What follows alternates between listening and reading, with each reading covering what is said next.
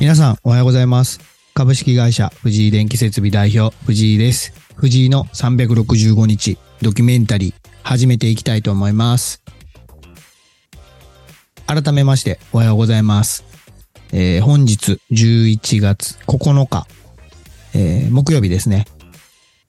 第9回始めていきたいと思います。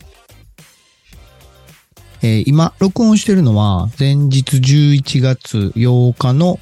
えー9時30分に大阪の事務所で録音しています。今週は来週のその東北案件に向けての準備がかなりあるので、もうほとんど大阪で滞在していることが多いですかね。その間に、えーオンラインで打ち合わせだったり、うーん、そうですね。商社に部品とか資材とか取りに行ったりと、そういう一週間になります。で、えー報告なんですけど、一般社団法人の方は今、すごく進めていきたいと思って動いてるんですけど、まず、えー銀行口座の開設でちょっと、あの、止まってます。うん、なかなか解説できてないんですよね。実際。で、銀行側から何を言われてるかというと、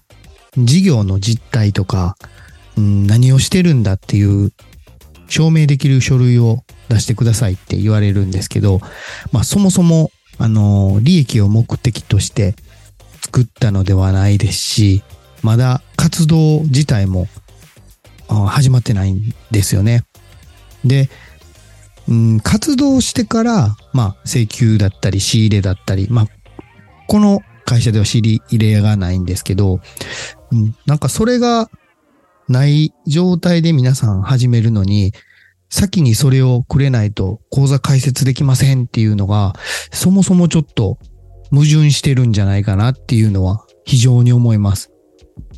なので、おそらくですけど、法人化するっていう、まあ、これ僕の個人的な見解ですけど、法人化した会社っていうのは、そもそも個人事業主でまあ何年だったり、実績だったりがあって、その後法人化するっていうのが、なんか日本では当たり前化されてるのかなっていうのは、すごく思いましたね。まあ僕の場合も一等個人事業主を得てからの法人だったので、比較的口座開設はやりやすかったんですけど、今回のその一般社団法人の開設にあたっては何も実績がない状態。まあ、そうですね。サラリーマンを辞めてもし独立するっていう状態とほぼ同じだと思うんですけど、そういう状態でやるとなかなかハードルが高いんだなっていうのは改めて今感じてます。なので、一緒に立ち上げてる富岡さんと岩子さんといろいろ相談しながら進めていってる状態です。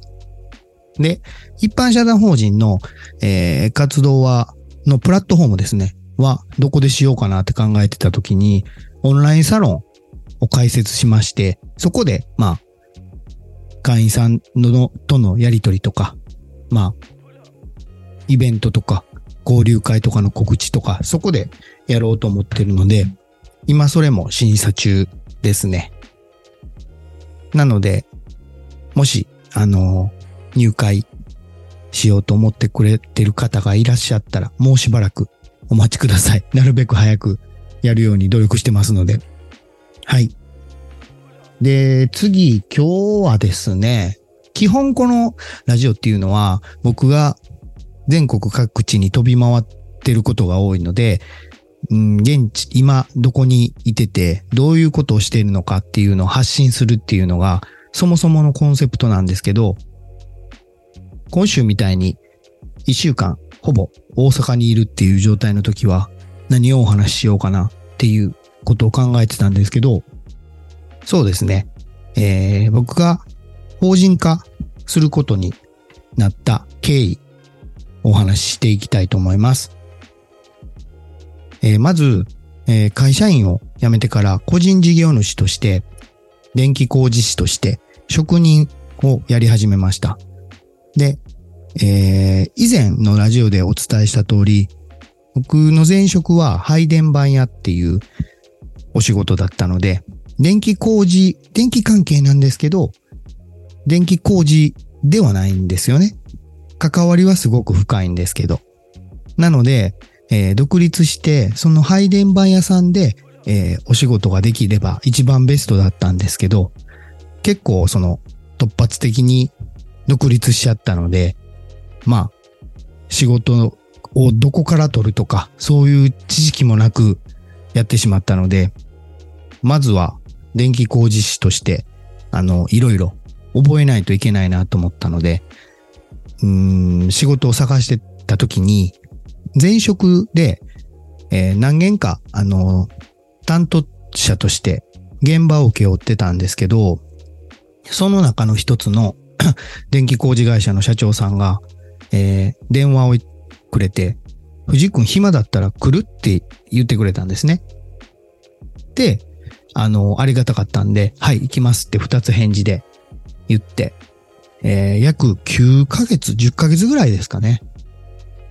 えー、現場で電気工事士として毎日、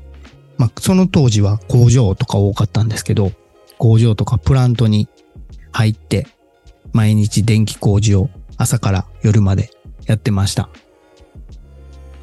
で、やっぱりその、日々、うん、覚えることも多かったですし、まあ体力仕事なので結構疲れましたけど、まあ楽しかったですよね。やったことがなかったことも多かったので。で、ずっとやってる最中に、なぜその法人化に至ったかというと、えー、僕自身はいろんなことを覚えたくて、そう、電気工事のお仕事というか、そういう現場に行ってたつもりだったんですけど、やっぱり経歴を聞いてですね、あ、藤井さんって元番屋なんや。じゃあこれやっってほしいみたいな感じで、結局番のお仕事をしてたんですよね。どんどんどんどん。ってなると、覚えたいのに、やってることは、まあ、20年以上やってた番屋さん、それでも文句はないんですけど、ちょっとそこには、うーん、不満というか疑問はありましたね。で、その後なんですけど、結構、まあプライベートとか、まあいろんなことで、まあ休みたい時って人それぞれあると思うんですけど、そういった中で、やっぱり、ちょっと明日、来週とか休みたいですってお伝えすると、え？みたいな感じで、あのー、怒りはしないですけど、ちょっと不満げにされたんですよね。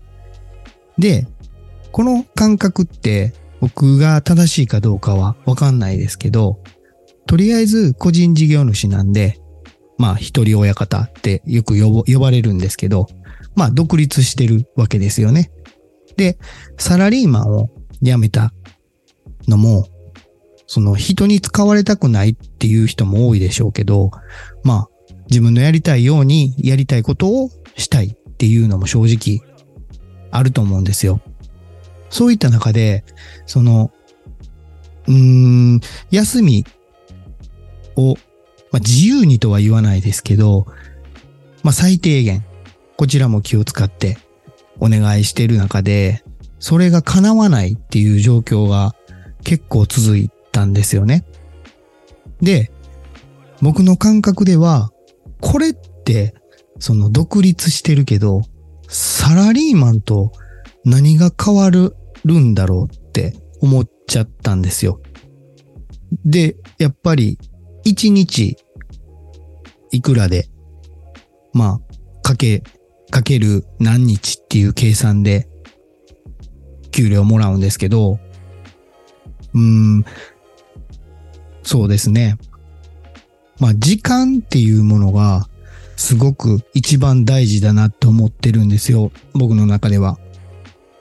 だから、仮に30日働いて、すごくたくさんお給料もらったとしても、それはすごく稼げてるっていう風には思わないんですよね。それだったら、今仮に25日働いてて、まあ仮にまあ30万だったとしたら、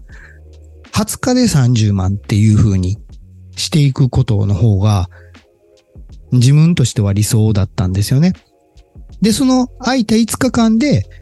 好きなことをしたり、まあ新しい仕事始めたり、まあ時間を作るっていうことをとにかくやりたかったので、そういった中で、うん、この状態だと無理だなって感じてしまったんですよね。そういった中でもうそれだったら法人化しようと思ったので、もう本当に何も考えずに法人化しました。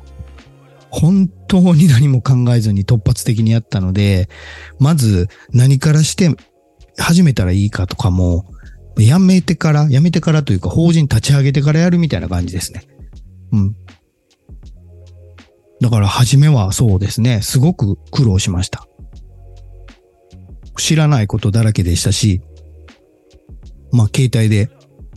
ググったり、まあ知ってる人に相談したり聞いたりして、まあなんとか立ち上げたんですけど、まあでもそうですね、立ち上げて今は本当に良かったと思ってます。まあ、仕事のことだけで言うと、まあ、仮に二桁台でお仕事いただいてたのが、株式会社っていうものに変えてからは、本当にいきなり3桁の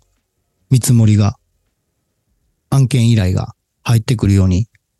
なったので、あ、本当にその社会的信用という部分では、